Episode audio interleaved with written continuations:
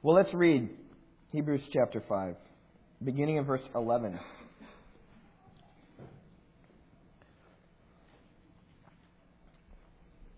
Concerning him, that is Melchizedek.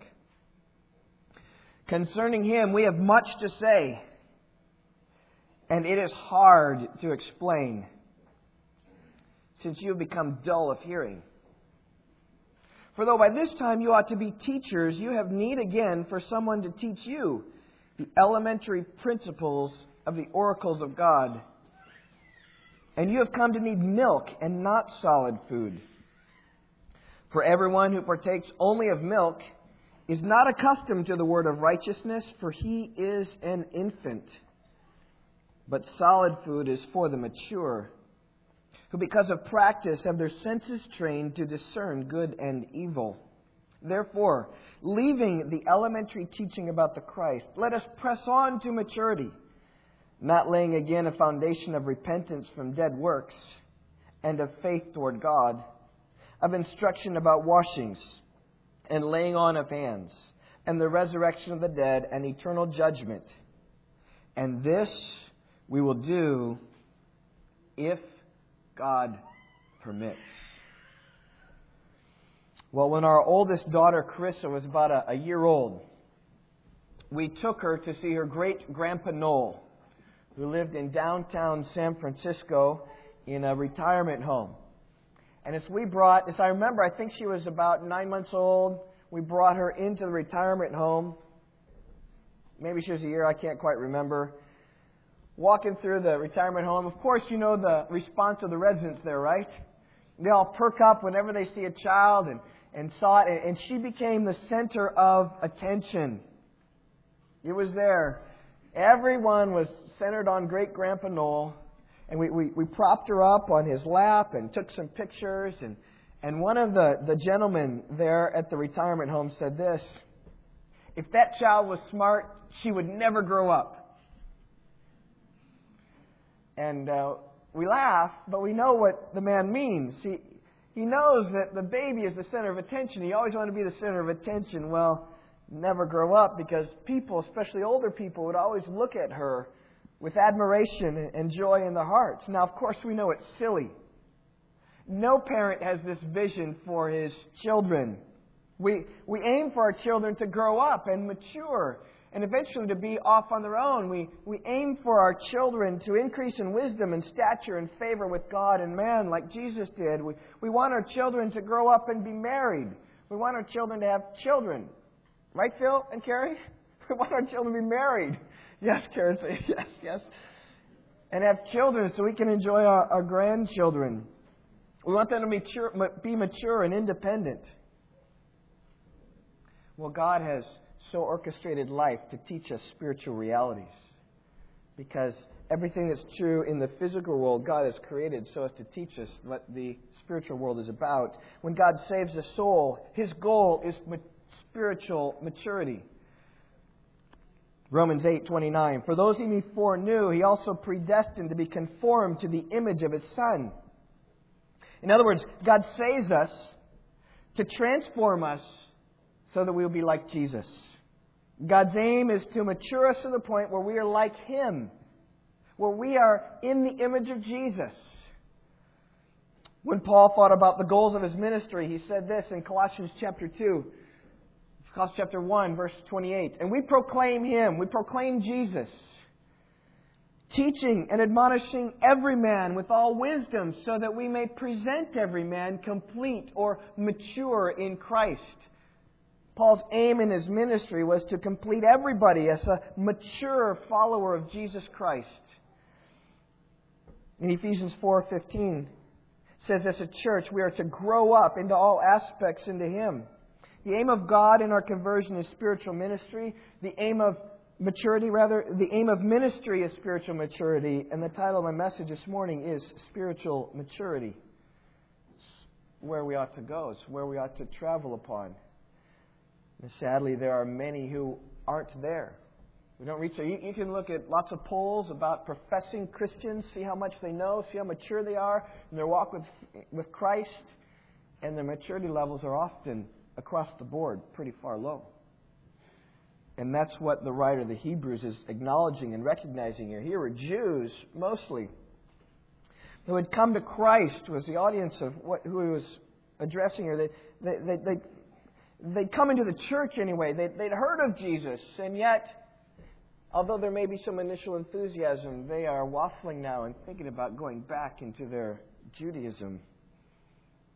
And the problem is that they're spiritual infants and they haven't become spiritually mature. And so he is pressing them on into maturity. And, and our text really lays itself out in five questions. And I want to ask you these questions. I want each of you to take this own test and just say, well, am I aiming towards spiritual maturity or am I aiming towards spiritual lethargy or spiritual immaturity? These questions may be hard searching. They may search some of your souls, and you may realize, boy, I'm not on the right track where I need to be. And if that is you, I trust you plead with the Lord to help you get on the right track. For many of you, though, I, I, I'm sure that these questions will be assuring to you. In chapter 6, verse 9, the writer says, Beloved, we are convinced of better things concerning you and things that accompany salvation, though we are speaking in this way. In other words, he's going to say, You all are like infants. You're all needing milk and not meat. You're always in the elementary things. But then he says, But you know what? We are convinced of better things concerning you. As if to say that though this is true of some, it's not true of all. And I trust this morning and hope that this is not true of most of you. But there are some of you I know who need to hear this and need to be convicted of your soul and say, I, am not heading on a path of maturity. And may the Lord help you along that path. Here's my first question. I got five questions this morning. How's your hearing? How's your hearing? Verse 11. Concerning him, we have much to say, and it is hard to explain since you have become dull of hearing. You can almost hear the, the writer's angst in this. He wants to talk about Melchizedek, concerning him, concerning Melchizedek. I, I, want to tell you about this, but you're not quite ready for what I'm about to tell you. Twice in the previous paragraph, he, he brought up Melchizedek, chapter 5, verse 6. He says in another passage, You're a priest forever according to the order of Melchizedek. And I think he wanted to talk about Melchizedek, but he kind of stopped. And then speaks about Jesus. In the days of his flesh, he offered up both prayers and supplication with loud crying and tears. It's like there's a disjoint there. I think you want to talk about Melchizedek, so you're not ready yet. And then in verse 10, he says, being a high, designated by God as a high priest according to the order of Melchizedek. And, and he wants to talk about Melchizedek, but he can't. So he doesn't until chapter 6, verse 20. If you look down there, it says, Where Jesus has entered as a forerunner for us, having become a high priest forever according to the order of Melchizedek. And then he begins in chapter 7 to speak about Melchizedek. He says, This Melchizedek, king of Salem, priest of the Most High God. And much of chapter 7 is about Melchizedek. Is about how he his priesthood is better than all the Levitical priests how, how he's, a, he's a forerunner of Jesus and how great and glorious this Melchizedek is. But you can't have much to say about Melchizedek until he first checks and challenges the readers to make sure that they are there. And, and there is much to say about Melchizedek, and when we get there, we will say much, but today is not the day, and now is not the time, because it wasn't his time for the writer of the book of Hebrews. We need to face a matter before we think about Melchizedek. Here it is. We need to face the matter of your spiritual maturity, my spiritual maturity. Look at verse 11. Concerning him, we have much to say. It's hard to explain. The things of Melchizedek are hard to explain. We get to chapter 7, they're hard. They're not easy to explain. But notice what makes it difficult to explain. It's not so much the content of Melchizedek as it is the state of the listeners and the readers. Look at what he says. He says, It is hard to explain since or because. Here's the reason why it's hard to explain because you have become dull of hearing. It's not that Melchizedek in of itself is so hard, it's because your ears are hard. I don't think you can hear it. As we prepare for Hebrews 7, are you prepared? How's your hearing? Are you quick to hear, as James 1.19 says, or are you dull of hearing? I had a slight illustration of this this past week. We've been given, the deans gave us, uh, are you, you here, Chuck? I thought I was, there you are. The deans gave us this princess tent. Um, and Steffi loves it. If you know anything about Steffi, she loves princesses. It's about four feet in uh, diameter. It's about four feet tall. It's got an opening here. And um, Yvonne was particularly swamped this past Wednesday and called me in from my office and said, Steve, could you please come and put David to bed for a nap? I said, sure. And I looking around the house for him. I go up into his room, open the door, didn't didn't see him, but I heard him. And so I walk over to this tent and find him down in this princess tent playing with his little people toys. And he's kind of talking, you know how lady, little boy talks, go in house. Where are you?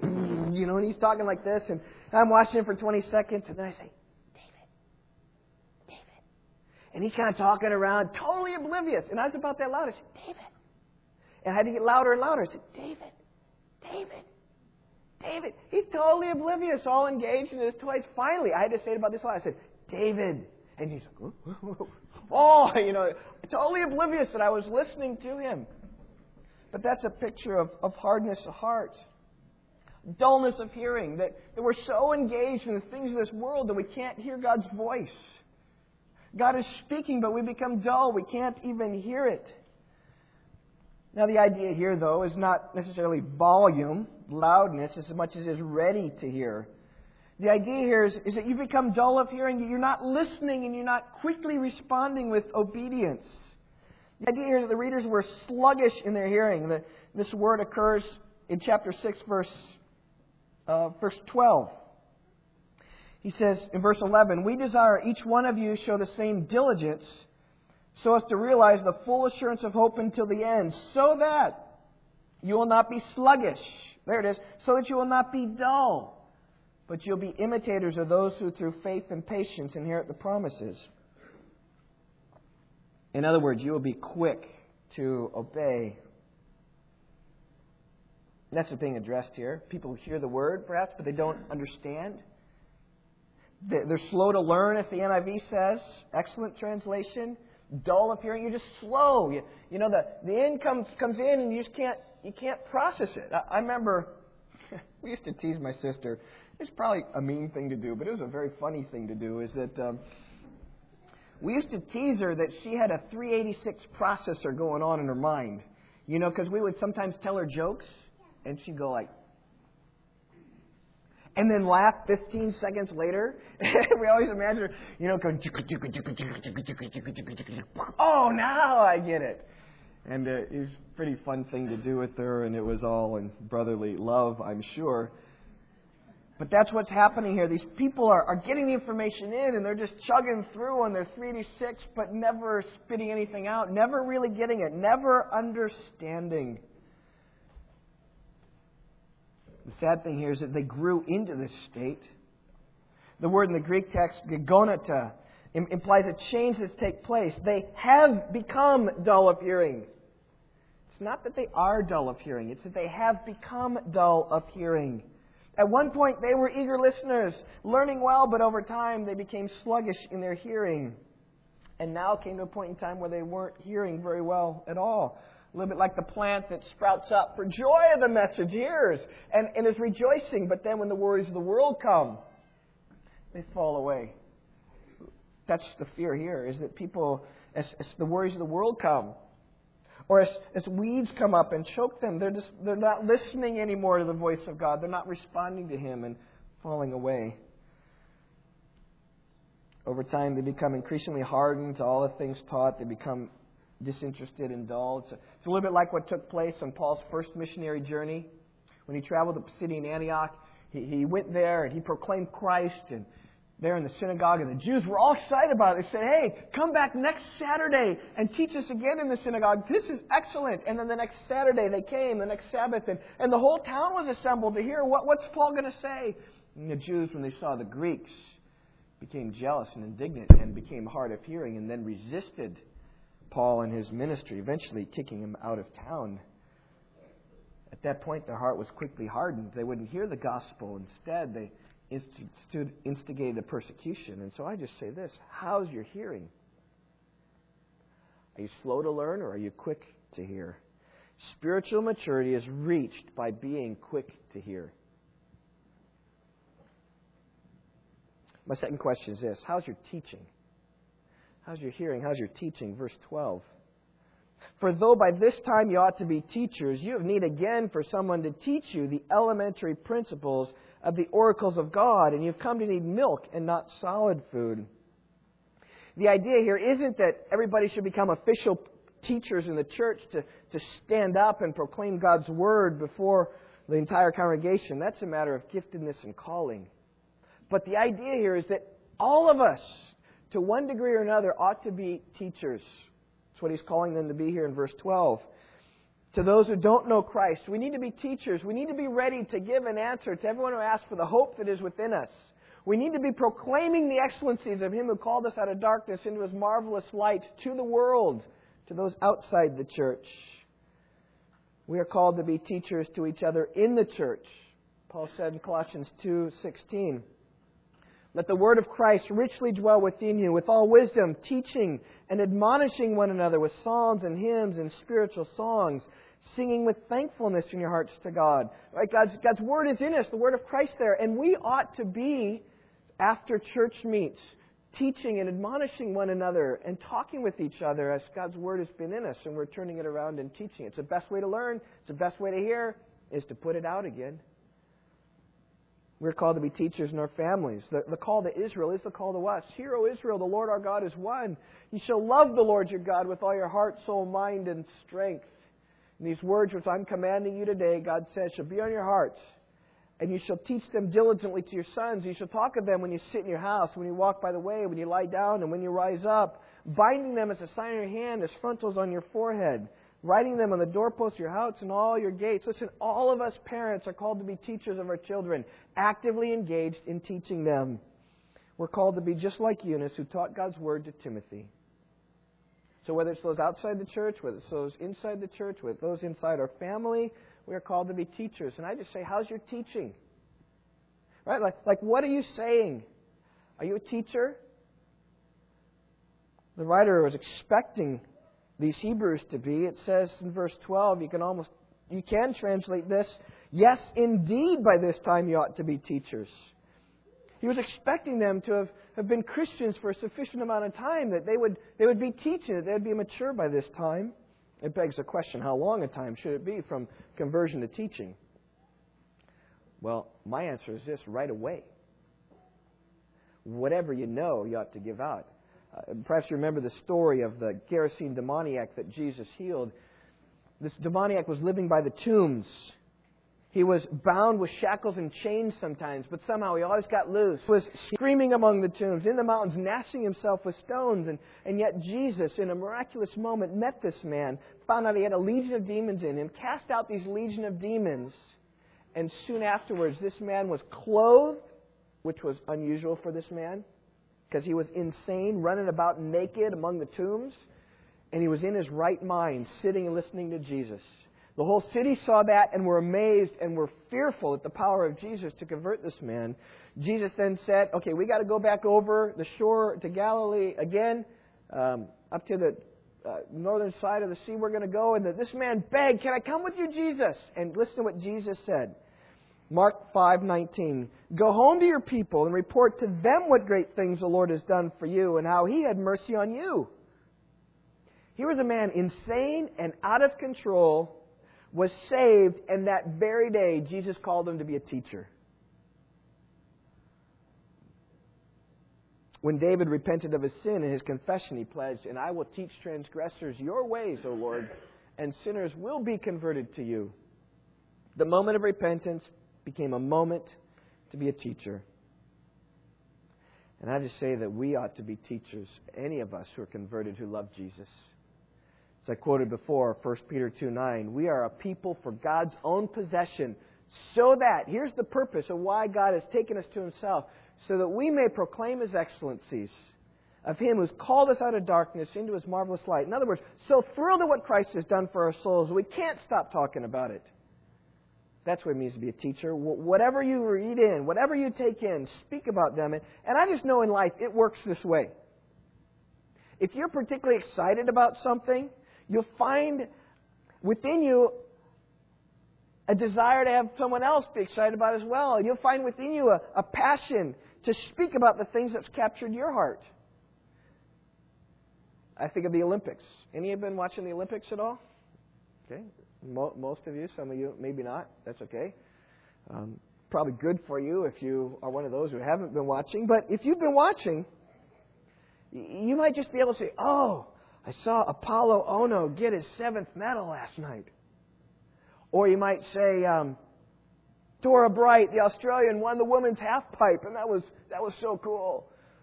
Or you might say something like, um, women's hockey, U.S. 13 zip over the Russian Federation. I think they're going for the gold. Or you might say Chinese figure skaters. Four years ago they crashed, and this year they got the gold. Or you might say something like the the Canadian women's curling team is undefeated. Yay, right? Canadian women's curling. Elsie's from Canada, so I'm sure about that. Looking like they're going to go. And you can, you can just think about all these things that you've seen. Well, the same is true in the Christian life. The more you know about your salvation, from your conversion on, you have to be excited about it and let it, let it flush out to whatever degree you know. So how's your teaching? Do you speak with others freely? about Christ, the things you're learning in the Bible? Or are you mostly silent? So, what comes into you is what's going to come out of you. You just watch what people talk about, and what they talk about is the thing that's going inside of them. That's how God's made us. And the more you dwell on Christ, the more you dwell on God, the more you dwell on His Word, the truth about that, that will come out of you. The sad reality here, the writer of the Hebrews, those who received the words weren't teachers. Instead, they needed someone else to teach them even the most elementary things. It's like they never got past kindergarten. You know, whatever. Kindergarten came around, and at the end of kindergarten, the teacher evaluated them and said, hmm, I don't think you're ready for first grade. Let's put you back in kindergarten. You need to learn those things again. And so they learned the ABCs again and again and again. How painful would that be? To me, kindergarten again. It's the reality of many, though, professing Christians who need to learn their spiritual ABCs year after year after year, just looking again at the elementary principles, the oracles of God. What a sad thing. Well, let's go to the next question. How's your hearing? How's your teaching? Third question How's your diet? How's your diet? Last half of verse 12. And you have come to need milk and not solid food for everyone who partakes only of milk is not accustomed to the word of righteousness, for he is an infant. But solid food is for the mature, who because of practice have their senses trained to discern good and evil. When I asked my two year old, two and a half year old son David, David, are you a baby? Do you know what he says? No, not a baby. We did this the other night at dinner. I said, David, are you a baby? He said, No. I said, David, I think you're a baby. He said, No. I said, David, I think you're a baby. No. I'm not sure any child likes being called a baby. They want to grow up. They don't want to be babies. They want to be boys and girls. And I think that's true of adults as well. Which one of you like to be called a baby? I don't think any of us do, but that's what the writer of the Hebrews is saying. He says, You guys are babies. You can be fed everything from spoons. And he gets at this by using a metaphor of food. Verse 12, you see that. You've come to need milk and not solid food. and there's the comparison milk and solid food. And you all know this. It's easier to digest milk. You just drink it down, your stomach works pretty easily. Pretty tame on the stomach. With solid food, it's a little more hard, difficult. I mean, you got to chew it first, gets into your stomach, and it's got to digest and break it down. But listen, solid food is necessary for maturity. But when we're an infant, we need milk so that we can grow up to the point where we need solid, can take solid food into our systems. And spiritually speaking, there are things that are like milk, and there are things that are like solid food. Things are like milk. I think about fluffy devotionals inspirational stories, simple application, easy, short sermons. It's kind of milk. Spiritually speaking, there are things that are like solid food, which require a bit more work to digest, say some doctrinal studies or studies of particular books of the Bible. challenging applications, stronger sermons. That's more substantial. But the great reality is this you can't live your Christian life on milk alone. Now, listen, there's nothing wrong with milk. There's a place for an inspirational story and for a, a devotional and a simple application. Just as a, those things nourish an infant, so we also drink milk as well, at our dinner table, and that helps us, and that's fine and good. But you can't live on milk alone.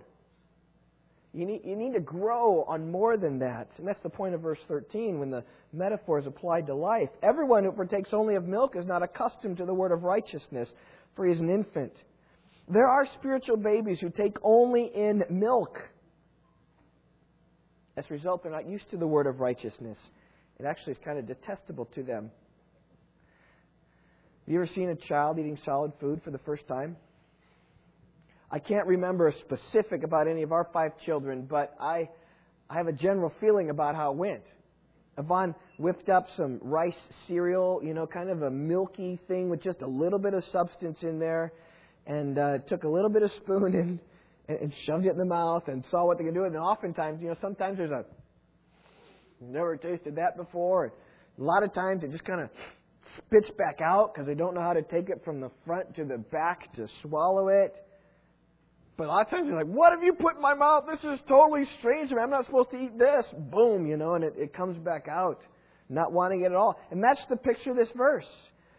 It's a spiritual babe who hears, hears the word of righteousness, and they, they don't know what to do with it. It's like strange to them. They've never tasted it before. And much of it never gets in. Much of it is just spit out and rejected. Why? Because he's not accustomed to it. He's not used to it.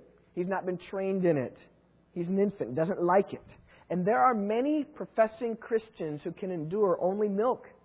When they hear solid food, practically they have no interest in it. They're like Peter Pan who said, I won't grow up. I'm, I'm not going to school. I'm just staying a boy. That's the idea, really, of our, of our text, right? That the author wants to go in the deeper things of Christ, telling of the priesthood of, of Melchizedek is so much more glorious than the Levitical priesthood. He wants to explain the priesthood of Melchizedek is far better than those of the Levites, and that Melchizedek is a priest forever, and so is Christ, and wants to tell him those things, but fears that it will just fall on deaf ears because they're not ready to listen to it.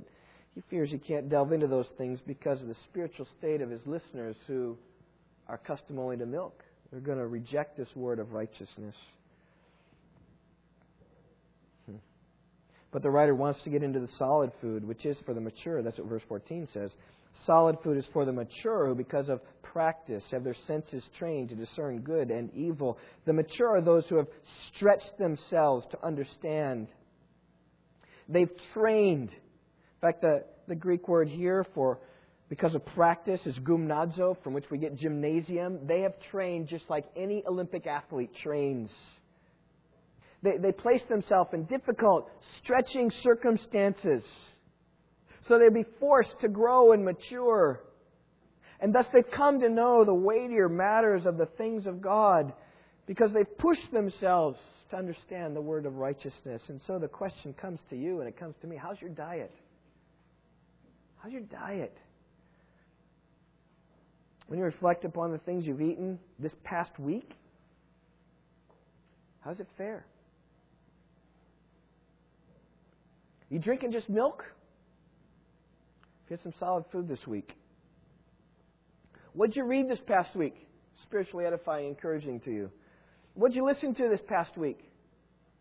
Did you read your Bible this past week? Did you, did you dive into any substantial books this week? Did you listen to any solid teaching this week? Have you tuned in to listen to somebody, what they're saying? Listen, my heart aches this morning, said Pastor, because I know there are some of you this week who did not open your Bible. Left it, put it home, got it from church, home from church, put it there, and this morning you picked it up the same place and came here.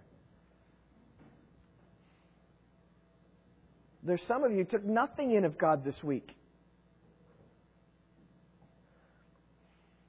Some of you didn't even drink any milk. Didn't even get that far. And you wonder why you're stagnant in your Christian life. I know why you're stagnant. You're not eating anything. The way of growth is to drink the milk. The way of growth is to eat the solid food. Paul used this imagery in 1 Corinthians chapter 3 when he spoke to the Corinthians. He said, So I, brethren, could not speak to you as spiritual men, but as to men of flesh, as to infants in Christ. I gave you milk to drink, not solid food, for you're not able to receive it. Indeed, even now you're not able, for you are still fleshly. There's sin there that, that prevented that intake. But notice here, he's not talking about doctrinal discernment. We're not talking about theology, getting it straight here. Rather, he's talking about moral discernment. Look at the end of verse 14. They have their senses trained to discern good and evil. It doesn't say that they have their senses trained to discern truth from error. Because fundamentally, the issue with these Hebrew people wasn't an academic theological issue. It was a moral problem, like those in Corinth who were fleshly. It's because of their fleshliness, they're living for themselves, that they weren't able to eat the solid food. So there, there are plenty of theologians out there who know the Hebrew, know the Greek, who know all the historical theology, can tell you the, the thrust and theme of every book of the Bible. They can tell you the claims of Christ. They can argue the, the pros and cons of Christianity. And when it comes down to it, they can't grasp what's right or wrong. They struggle over the issue of abortion, whether abortion's right or not. There are people like that who know everything, who, who argue that homosexuality is acceptable. It's like, it's not. Your learning has clouded your thinking. And then there are simple folk who work hard for a living, by no means scholars, but have embraced the realities of Christ and can spot good and evil a mile away. Easily discern when others have been walking the wrong track. You know, when I think Nancy Wiebe, I think of your dad when I think about this. A simple man, grown up. Yeah, was he born here as immigrant parents? Something like that, I remember. He born here. Not his education was how high? Eighth grade education, and yet he was a man of God who knew and discerned much. He's a simple man. So it's not a matter of intellect. It's a matter of moral growth and following and trusting the Lord. And the, the original readers were in danger of not knowing good and bad. They're waffling, thinking about, oh, this religious system, right? These these uh, sacrifices and ceremonies, they're they're good. No, they're not good. Since Christ has come, stay away from them. They weren't making any progress in their faith. Which leads to our next point, verses one and two of chapter six. How's your progress? How's your progress? I've heard it said many times before that in the Christian life, you either march forward or you slip backwards. Either there's progression in your Christian life or there is regression in your Christian life. There's not any middle ground. You can't stand still. Remember, the life is like a river. If you're standing still, you're drifting away. You, you can't swim and stay in the same place. You're, you're moving upstream or you're moving downstream. We're like trees. We either grow or we die. In the call of chapter 6, a call for growth, it's a call for progress in the faith. We read, verse 1 Therefore, leaving the elementary teaching about the Christ, let us press on to maturity, not laying again a foundation of six things repentance from dead works, faith toward God, of instructions about washings, and the laying on of hands of the resurrection of the dead, and eternal judgment. The call here is to press on to maturity. It's a call to go beyond merely milk drinkers. It's the theme of, of Hebrews, right? Jesus is better. So press on your faith. In verses 1 and 2, the writer is saying there's some elementary things in the faith that you need to resolve and just set aside. Say, yes, I resolved that. I, I know what I believe about that. I know what I believe about repentance from dead works. I, I know about my faith in God. I don't need to be taught again about washings. I know what the laying on of hands are. I know the resurrection of the dead. I know what eternal judgment is. And get those things, resolve them in your mind, and press on. That's not that you don't ever go back and revisit them or think about them, but you don't ever question them because they're, solid in your faith. But these readers were questioning these things. They're like, can, can you can you tell us again about these washings? How, how, how do they fit again? Okay, let's go over it again. Or how is it this laying on of hands actually works? All right, let's go over it again. or the resurrection, is that, is that really true? How, how does that work? Like, all right, we'll go over it again. He says, no, no, no, don't. Put it aside, figure it out, go confirm strong in your heart, and press on. That's where we're supposed to leave them behind. Let's just think about each of these six elementary teachings, which are also, by the way, chapter 5, verse 12. These are the elementary principles of the oracles of God. Not exhaustive, but just some of them. Repentance from dead works. I think these mostly have to do with reference to the dead works of Judaism. The washings, the ceremonies, the sacrifices, the holy days, the dead works, which in and of themselves do nothing, but they point us to Christ.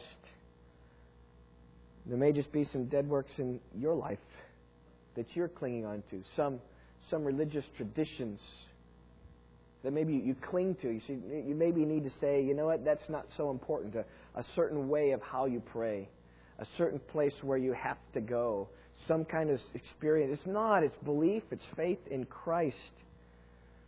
Maybe there's some evil deeds you need to repent from, which maybe this is talking about as well. Like dead things, your sinful things. Resolve that. Repent. Faith in God is the second one. I think the issue here for the original readers was a belief in God and His Word. They'd not resolved in the heart whether they're going to believe God or not. God had said that it, it's in Christ Jesus that you have access to me. And they were like, hmm, is Jesus really God? Is, is my access really there? He said, yes, believe God and His Word. Settle it in your heart and your minds. The call comes to us as well. Do you believe in God? Do you trust Him? You know, this brand of Christianity that's always in a state of limbo. People ask, well, have I believed or not? Have I repented of my sin or not? And they, they look over the life for the past six months and say, well, sort of I have. And, and then a preacher comes into town and calls them up to an aisle to rededicate their lives. And say, yeah, I'm going to rededicate my life. Yep, I'm going to believe in God. And so they rededicate their life and wonderful. And, and six months later, they're at the same place again. Oh, man, my life. Am I believing in God? My life doesn't look like it. Well, maybe I do, but but this preacher's coming to town. I'm going to come forward again. I'm going to rededicate my life. I'm going to get at it again. And another six months later, they're in the same place again. Or they go to some conference and they rededicate their life. What he's saying is, stop the rededication. Let's just believe and press on. Put that in the past. You're going back to the elementary things again and again and again and again. Resolve it now. Trust in Christ. Trust in God and press on. Third elementary teaching here is washings, as it says here in verse 2. They may be referring to the purification ceremonies that Jews were used to. Yeah, they washed themselves for everything. Um, before they ate, they washed themselves ceremonially. After they ate, they washed themselves ceremonially. Before they came to the temple, it's interesting. If you go to Jerusalem, there are these things called the mikvahs, which are big baths where they would wash and they would go in and they'd wash themselves before they went up to the temple to worship. And and I, I think somewhat may be happening here is the writer's saying you don't need to take a bath before coming to church. SR says, Hallelujah. you don't. You're not. It's not a matter of cleanliness on the outside. We will love you just the same. Well, maybe, maybe not quite so much, but we will, we will love the inner man, which is being renewed day by day, right? It's the inner cleansing. It's not the external cleansing. So, so you don't have to be washed externally before you come. So that might, may be there, but you know what? I, think that may have led to some other questions that, he's saying, it's not through that, it's through the offering of the body of Jesus Christ we've been cleansed once for all. The literal word here about washings is baptismon, or is baptizing. So questions about baptism. And I think there could be confusion easily in the early church. So what, what's the baptism about? There's John the Baptist baptized. And then your disciples, Jesus baptized. And Jesus didn't baptize, but then the church baptized upon profession of faith. And then eh, and then there's this spirit baptism. How is it? Do I, do I need to keep being baptized? Does the Spirit need to keep baptizing me? And I think they missed the, the, the, all these washings, the baptisms once. It's upon profession of faith. I'm, God, I'm, I'm symbolically being washed clean, and the, the Spirit comes upon us once. At conversion, it's not again and again and again. We need to be washed again like the Jew, Jewish religion was. Once for all. Also, we need to leave behind simple things, says in verse 2, of laying on of hands. The Old Covenant priests would lay their hands upon the animals as a ritual, symbolically of taking the, the sin confessed, put it on the animal, and then sacrifice the animal before God. Now, in the New Covenant, we can't place our hand upon Jesus and upon the cross and say, "Oh, here's where my sins are being imparted." It's impossible. He's in heaven now. It's by faith that we believe in Him. And, and maybe there was some question about that. Well, how is sin transferred then? Does it need to lay on hands? I don't know. Or maybe they had questions about in the New Testament when various instances people laid hands upon each other. They laid hands on church leaders, like in Acts chapter 6, verse 6, when the, the, the men came alongside to help in the serving of tables. They, placed their hands on them and commended them to God and prayed. Or Timothy in his ordination, the, the presbytery, laid their hands upon him, imparted some spiritual gift to him. They laid hands upon new converts so they might receive the Holy Spirit. In Acts chapter 8, verse 17, I, I think as the Jews were always seeking for signs, I think here's another thing. Well, do I need to have hands laid on me to get some spiritual power? Is that, is that what I'm lacking? Nobody's laid hands on me. Do I need this? What about you've laid hands on other people? What about, what about this? And I think that they are just asking these questions rather than just saying, listen, you don't need to seek something else in your life through some special laying on of hands. Just believe in Christ. You don't need special spiritual power. You have all the spiritual blessings in Jesus. So believe in Him. But I think they kept going back. Well, maybe it's because of this. He says, no, it's not the laying on of hands. We need to get beyond the doctrine of the resurrection of the dead. Verse 2. You know, it's not surprising that Jews of the first century had difficulties with the resurrection. When you look to the Old Testament and say, where does the Old Testament teach the resurrection? You'd be shocked to find not very many places. Psalm 16, Isaiah 53, Exodus 3:14, I am the God of Abraham, Isaac and Jacob, not I was, saying to Abraham 600 years after Abraham existed. I am, he's still alive, he's still in my presence. That's Jesus' argument. The whole idea about a king upon the Davidic throne forever begs the resurrection, because the only way that's going to happen is if you have a king that lives forever. So it was vague in the Old Testament, and the Pharisees and Sadducees were like this. The Sadducee says no resurrection. The Pharisee says yes resurrection. And they're going back and forth, and so it's typical for a Jew to be unclear in his mind. Is the resurrection really happen? I mean, the church in Corinth were confused about the resurrection. But the writer, the book of Hebrews, says this the resurrection is simple and straightforward. Jesus raised bodily from the dead. We too will be raised from the dead when Jesus comes back. Any questions? That's one of the elemental teachings of the Christian hope. Is there's a resurrection from the dead. Now, certainly there's mystery there, and we'll talk about that on Easter morning. But you don't have to go back again and again, questioning, trying to understand did the resurrection really happen? Is, is the resurrection really crucial? Listen, we will live again believe it, embrace it, and press on. Sixth, eternal judgment. Because they're at the end of verse 2. And again, I think this is tied to the resurrection. The Jews had a very temporal look at life. They didn't think much of the afterlife. And with no resurrection, no judgment. But with resurrection comes judgment. So solve the resurrection issue, and the judgment issue comes. And I just say, resolve it in your mind. Jesus said this when the Son of Man comes in his glory, and all the angels with him, and he sits on his glorious throne, all the nations will be gathered before him, and he will separate the one from another, as the shepherd separates the sheep from the goats. He'll put the sheep on his right and the goats on the left. The goats will go away to eternal punishment, but the sheep into eternal life. Sounds like eternal judgment to me. And if Jesus says it, resolve it in your mind that there's a judgment that's going to have eternal consequences forever. You'll either be with the sheep with Christ forever, or you'll be with the goats forever. don't waffle in that. Believe that. Embrace it. You don't have to be taught much more about that. Now, certainly delve into it. I mean, I've, I've been thinking of Revelation. I've been, Revelation 20 speaks about the great white throne and been, been thinking about what the great white throne means. As I've been memorizing that chapter and thinking, think about what it means. You can delve into that, but it's not an issue in my mind about whether the judgment throne exists or not. So we don't need to bring that up or not. Accept it, it's true, believe it, press on to maturity. So, how's your progress? Do you have a question about any of these things? Are these resolved in your mind? Can, can you say this?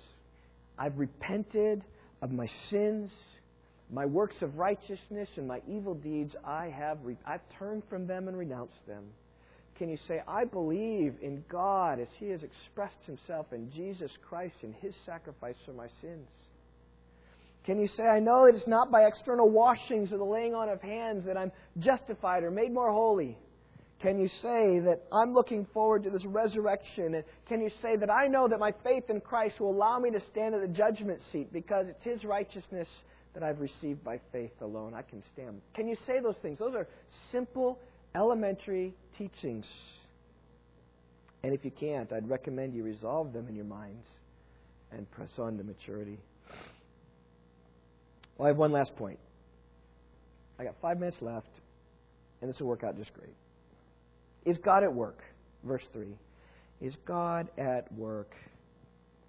And this we will do, he says in verse 3, if God permits. What will we do? We will press on to maturity. We will press on in our Christian faith. We will lay aside those things if God permits. puts the entire section here under the realm of the sovereignty of God, which has been in the background. You can't say this. You can't say this. Wow, I'm dull of hearing. I need to perk up and listen, and, and by my strength, I'm going to start listening to God and His Word. Can't say that. You, you can't say, that's it. I'm resolved. I'm going to start make God's Word, what I'm learning, the topic of all my conversations right now, and I'm going to do that. Can't say that. You, can't say, all right, that's it. I'm, res- I'm going to start eating meat. Give me, the, give me the commentaries back there. Give me the systematic theologies. I'm going home. I'm going to read this all. you can't say that. You can't say, okay, these foundational things, I'm going to set them aside. I'm going to resolve them in my mind, and I'm going to go on and do it my own strength. I'm going to do it. You Can't say that. For any of those things to happen, it has to be because God permits it to happen. Uh, this past week, Tiger Woods made a public confession of his infidelity. And uh, maybe some of you read it or saw it. Um, I, I watched the whole thing, read the transcript, and um, you may have noticed if you read that. If not, if you don't need to listen to it. You need, don't need to watch it. But here's what's interesting: is um, is he said he was sorry again, again, again, which is good. I appreciate that. But his solution to the problem was all in himself. Here's some quotes he said. He says, "It's now up to me to make amends. It's up to me to start living a life of integrity." I know above all, I'm the one that need to, needs to change. I owe it to my family to become a better person. I owe it to those closest to me to become a better man. That's where the focus of my life will be. I want to ask you for help. I want you to find room in your heart to one day believe in me again. And I say, he missed it. I appreciate his attempts, but his approach is all wrong. He thinks it all lies within himself. And you might think that too. You might think that, well, right, my my understanding all lies within me. I can hear. Or, or you might think that the ability for me to even speak God's word all lies in me. Or, or, or you might think that, um, boy, my diet is just what I take in or what I can understand. Or you might think I can leave. The... You can't unless God permits it to happen. Our hearing will be only good if God permits. Our teaching will only take place if God permits. Our diet will only consist of solid food if God permits. And our progress will only take place if God permits. So, what, it, what do we need to do? We seek the Lord for help in these things. Permit it, please, Lord, we pray. I have one final story. In recent days, since the Olympics, we've configured one of our computers to be able to watch television from our computer and our laptop. And uh, it's been it's been pretty fun. We've watched the Olympics on our, our laptop. It's really amazing. We can carry this laptop around with with no power cord plugged in, getting the signal from Wi-Fi, and kind of walking around the, the house and just watch it. So, so last night, Yvonne and I going to bed, and uh, we spend a few moments watching the Olympic Games. And uh, I just commented on it seems amazing. We've got this laptop, and we're here in bed, and we're watching the Olympic. This is like amazing. This is great. And uh, I told her how convenient it was. I told her how nice it was, and this is wonderful. anyway, we were watching late last night. If you you can backtrack, see how late we were. We were up pretty late. But anyway, we're watching Apolo Ohno racing the short track, seeking to get his seventh medal, an American record. And uh, after a few races, I said, Yvonne, we, Ohno is racing his last semifinal race. We got to watch that, and then we'll go to bed. We won't have time to watch the finals tonight, but we'll watch that. And uh, this will be the last race that we watch. And if he's on top, then he goes to the finals. Here, let's just watch this one last one and, and go to bed, okay? And she said, okay, we'll, we'll go to sleep after that. And the race was seven laps around the short track, be over in about a minute and a half or so, and uh, start the race, typical Apolo style. He starts off in third place, and after a few laps, he jumps into second place. And I, we probably watched him about five times around, and then our battery stopped on our laptop. Boom! Black screen last night, and we're like, go. Oh.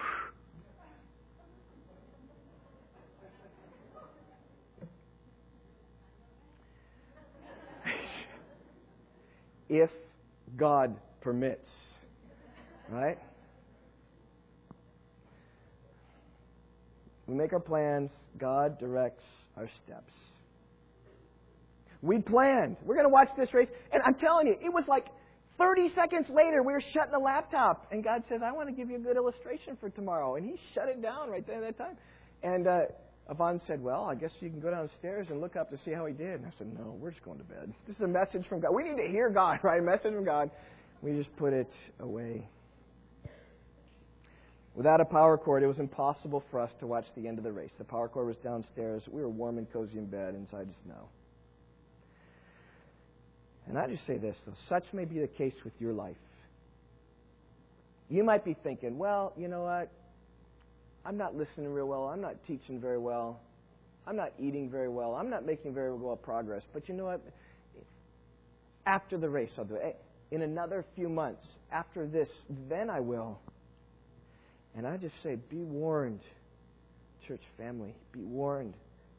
Our section next week speaks that there is a point you can reach to that it is impossible to be renewed again unto repentance. You can reach that line where God says, Nope, I don't permit it any longer. Let's never presume upon God in matters of repentance. Resolve today as you hear His voice, today, today, today, to seek Him and His help to become spiritually mature. And I just say this may God permit it so that we might press on to spiritual maturity. Let's pray.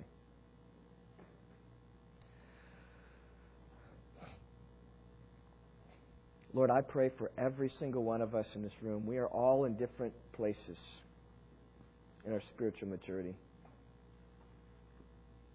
Some of us are going forth like gangbusters, and in that, O oh Lord, I rejoice. Some of us have been steadily prodding forward for years, and in that I rejoice. Some us gone back and forth, but mostly have, have continued on to press forward to maturity. In that I rejoice. I pray, O oh Lord, that we would catch, though, the thrust of this passage. It's not up to us. It's not up to us, God. So I pray and I plead that you would permit us to press on to spiritual maturity. That you would conform us to the image of your Son. I pray as a pastor that I might present these people here complete in Christ on that final day. May we grow up as a church into a mature man, being unified walking rightly, building up the body as each individual member does his part. It's not us, God. It's not to us. It's to your name be glory. And please, I pray you'd work among us, stir us on into maturity. I pray you'd give us strength as we think about the passage next week. What a terrible, awesome reality may face some even in this room who've seen so much and heard so much, experienced so much, and have tasted the kindness of the Lord, and have presumed upon you, and you have said, I'm not permitting you. May we not be like Esau, who sought repentance with tears but was unable to find it. May you help us, O oh Lord, this morning to be quick to hear. Oh God, we need your strength. We pray in Christ's name. Amen.